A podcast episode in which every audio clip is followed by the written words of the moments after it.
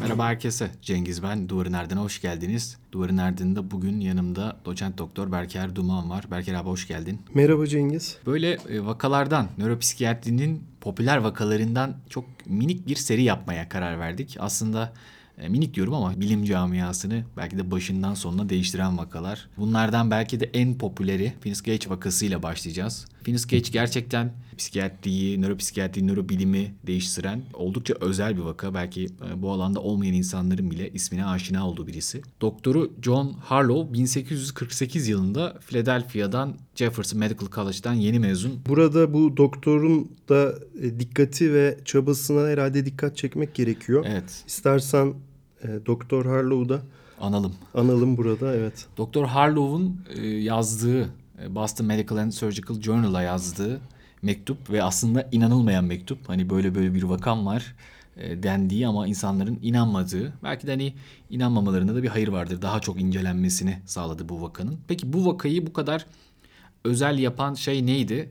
Biraz onun üzerine hani Phineas Gage'i tanımak üzerine biraz size özetlemeye çalışacağım. Phineas Gage aslında kendi halinde mülayim, çalışkan bir işçi. Hikayesinde geçmişte pek absürt bir şey yok aslında. Hatta Cengiz çok efendi, saygılı, beyefendi bir insan diye de biraz böyle... Biraz da şey gibi hani, kör ölür, badem göz olur gibi ya. Phineas Gage'in... Şöyle saygılı, böyle beyefendi. İyice anlatıyorlar böyle. Evet. Nereden bu adam bu hale geldi gibi. Evet, bu saygılı efendi adam 13 Eylül 1848 yılında saat 4.30 sularında Cavendish, Vermont'ta bir demiryolu şantiyesinde çalışırken bir patlama sonucunda yaralanıyor. O zaman 25 yaşında genç bir ustabaşı kafatasına çok büyük bir demir parçası hani artık saplanıp çıkıyor böyle. Hani 43 inç uzunluğunda deniyor. 1 metre yaklaşık. Cengiz 1 metre santimmiş. Ve 6 kilogram ağırlığında olduğu düşünülüyor. Yani çok büyük demir bir çubuk. Hani neredeyse hani savaşta falan işte atılan bombalar gibi bir şey yani. Zaten hani bir patlama sonucu şey yapıyor. Sol gözün arkasından giriyor. Evet. Ve kafatasının yukarısından çıkıyor. Ortasından bir yerden çıkıyor. Garip olanı girip bir anda çıkması. Yani böyle bir kurşun gibi hani bir anda o demir parçasının girip çıkması. Bu kadar büyük bir parçanın çıkması ve daha da garip olanı Phineas Gage'in o anda hani ölmemesi ya da başka bir şey olmaması. Arkadaşları hani bir taraftan Phineas Gage'e koşuyorlar. Bir taraftan da o demir parçasının peşinden gidiyorlar ve demir parçası böyle kana bulanmış. İşte hatta Phineas Gage'in ne yazık ki böyle çok hani o görüntüyü görenler de belki travmatik olmuştur ama beyin parçaları olduğuna dair iddialar var o demirin etrafında. Ve şu bile bilinmiyor yani Gage bu olaydan sonra bir bilinç kaybı yaşadı mı yaşamadı mı bunun bile tam netliğe kavuşturulmadığını söylemek lazım. Biraz üst ekstremitede gövdesinin üst kısmında birkaç tuhaf hareketlilik oluyor ve birkaç dakika sonra da konuşmaya başlıyor. Evet, bildirilen aslında ilk anda tamamen normal bir halde olduğu, hatta yürüdüğü ve oradan o şantiyenin olduğu alandan doktorun yanına gidene kadar da kendinde olduğu yönünde bilgiler var.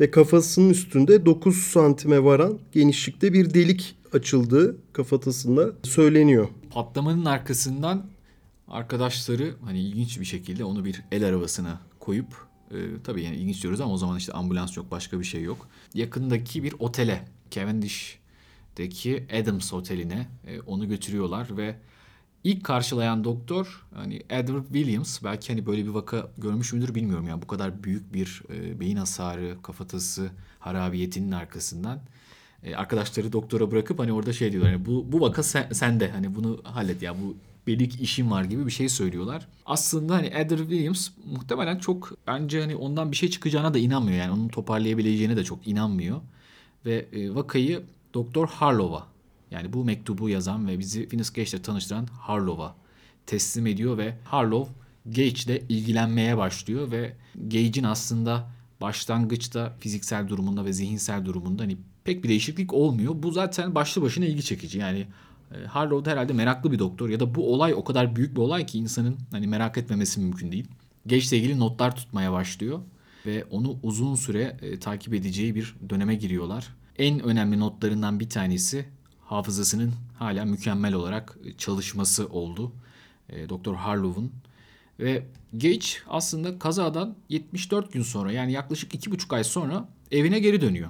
Evine giderken sol gözünde bir görme kaybı var ve yüzünün sol tarafında kısmi bir felç var. Hani aslında bir, belki o zamanlar biraz daha eski bir zaman olsa kendine böyle bir peygamber, mucize adam gibi lanse edebileceği kadar böyle dramatik bir dönemin arkasından evine dönüyor ve fiziksel sağlığında oldukça iyi olduğu söyleniyor. En azından başlangıç aşamasında. Peki bugün bizi Phineas Gage'le tanıştıran o hikaye ve o büyük değişiklikler nasıl başlıyor abi? Ben orayı size sorayım, yani Phineas Gage'in akıbeti ne oluyor sonrasında? Evet Cengiz, dediğin gibi aslında olayın ardından ciddi bir nörolojik sekel kalmıyor.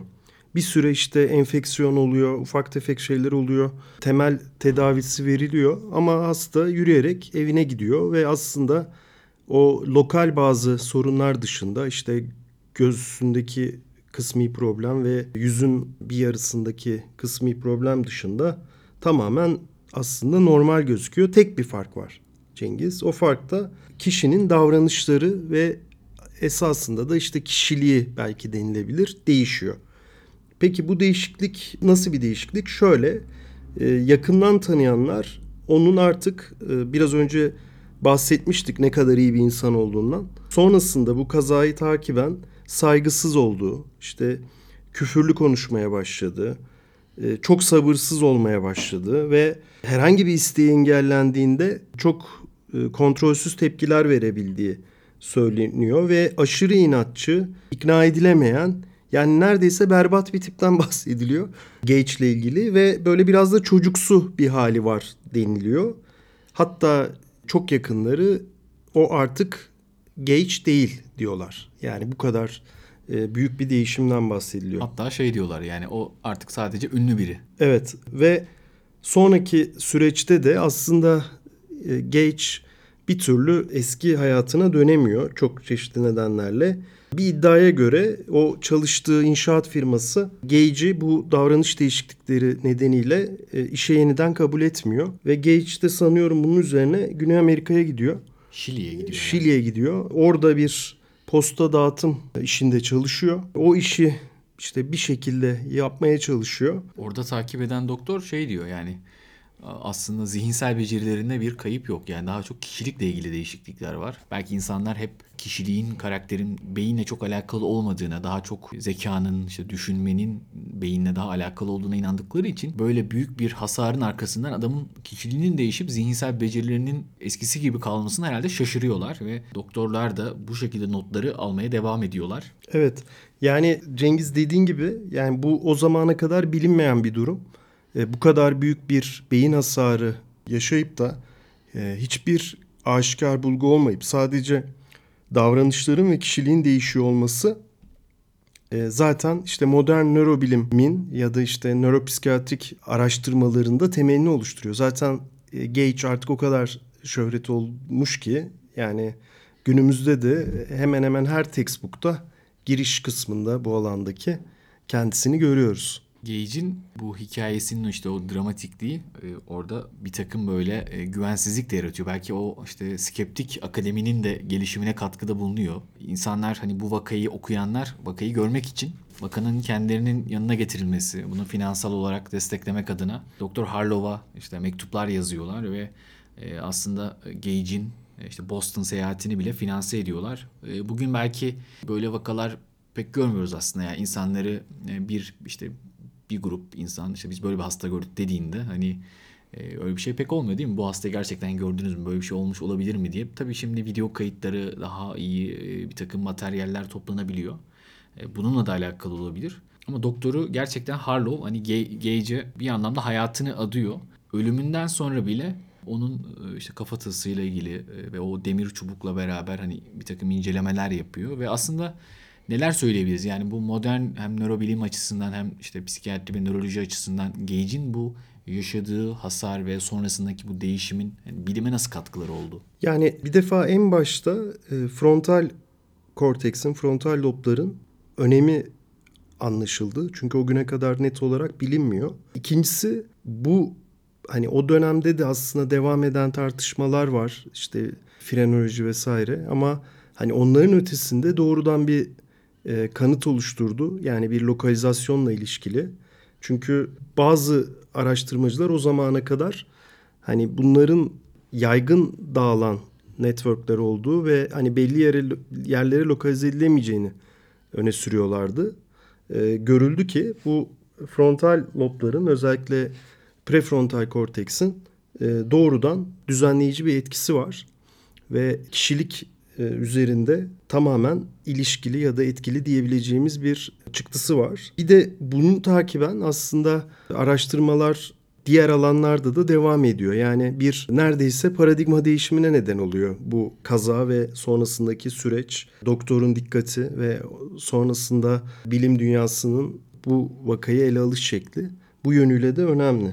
Bizim mesela kliniğimizde ya da kendi pratiğimizde de artık işte bir araç dışı trafik kazası, araç içi trafik kazası ya da bir işte beyin hasarı ya da bir kafa travması sonucunda hani bir MR bulgusu karşımıza çıktığında işte bakıyoruz mesela frontal bölgede bir etkilenme var mı? Sonrasında aileyi mesela uyarabiliyoruz. Diyoruz ki bu hasta belki işte engelleme eşiği düşük olacak, işte dürtü kontrolünde zorluklar yaşayacak. En azından insanların buna hazırlıklı olması gibi. Hani öyle hastalar görmüşüzdür abi işte bir anda ortalık yerde işte mastürbasyon yapmaya başlayan, işte dışkı kontrolünü kaybeden yani... Hani, evet, sosyal normlara uygun olmayan davranışlar yani, sergileyen hastalar. Evet ya Freud'un süperegosunun da belki hani onun bir şekilde hayali canlandırdığı şeyin aslında en belki gömülebileceği yerlerden birisi olduğunu hani frontal lobun söylemek mümkün olabilir mi? Kesinlikle öyle. Zaten bunu klinik uygulamada da görüyoruz Cengiz. Çeşitli rahatsızlıklarda frontal bölgeleri etkileyen ya da dolaylı da olsa frontal bölgeleri etkileyen tablolarda işte tam olarak Gage'e benzer vakaları görüyoruz. Bu bazen tümörlerin etkisiyle oluyor. Bazen travma, kafa travmasının etkisiyle oluyor. Bazen bir kanama ya da damar tıkanıklığı etkisiyle oluyor ama hani günümüzde de net olarak bu vakaları görüyoruz. Bu kesinlikle bu Gage vakasını takiben ortaya çıkan süreçte aslında nörobilimin bir aşaması diye düşünülebilir. Bir de belki şu söylenebilir Cengiz. Hani bu bir mit vardır ya. Beynimizin %10'unu kullanıyoruz. Bilirsin. Evet. Hani çok sık söylenir. Ama hangi %10'unu bilmiyoruz diye devam ederler. Aslında o çok büyük olasılıkla o mit kökeni hani sessiz gibi gözüken yerlerden aldığı düşünülüyor. Yani çünkü beyinde bakıldığı zaman bir primer motor korteks ve primer duyu korteksi işte görme alanı gibi alanları çok net olarak görüyorsunuz işlev olarak. Geri kalan çoğu bölüm çoklu değerlendirme ve analiz merkezleri işte üst düzey işlemleme yapılan bölgeler görece sessiz gibi gözüküyor. Muhtemelen o %10 miti de oradan geliyor. Yani aslında sessiz olmadığını artık biliyoruz.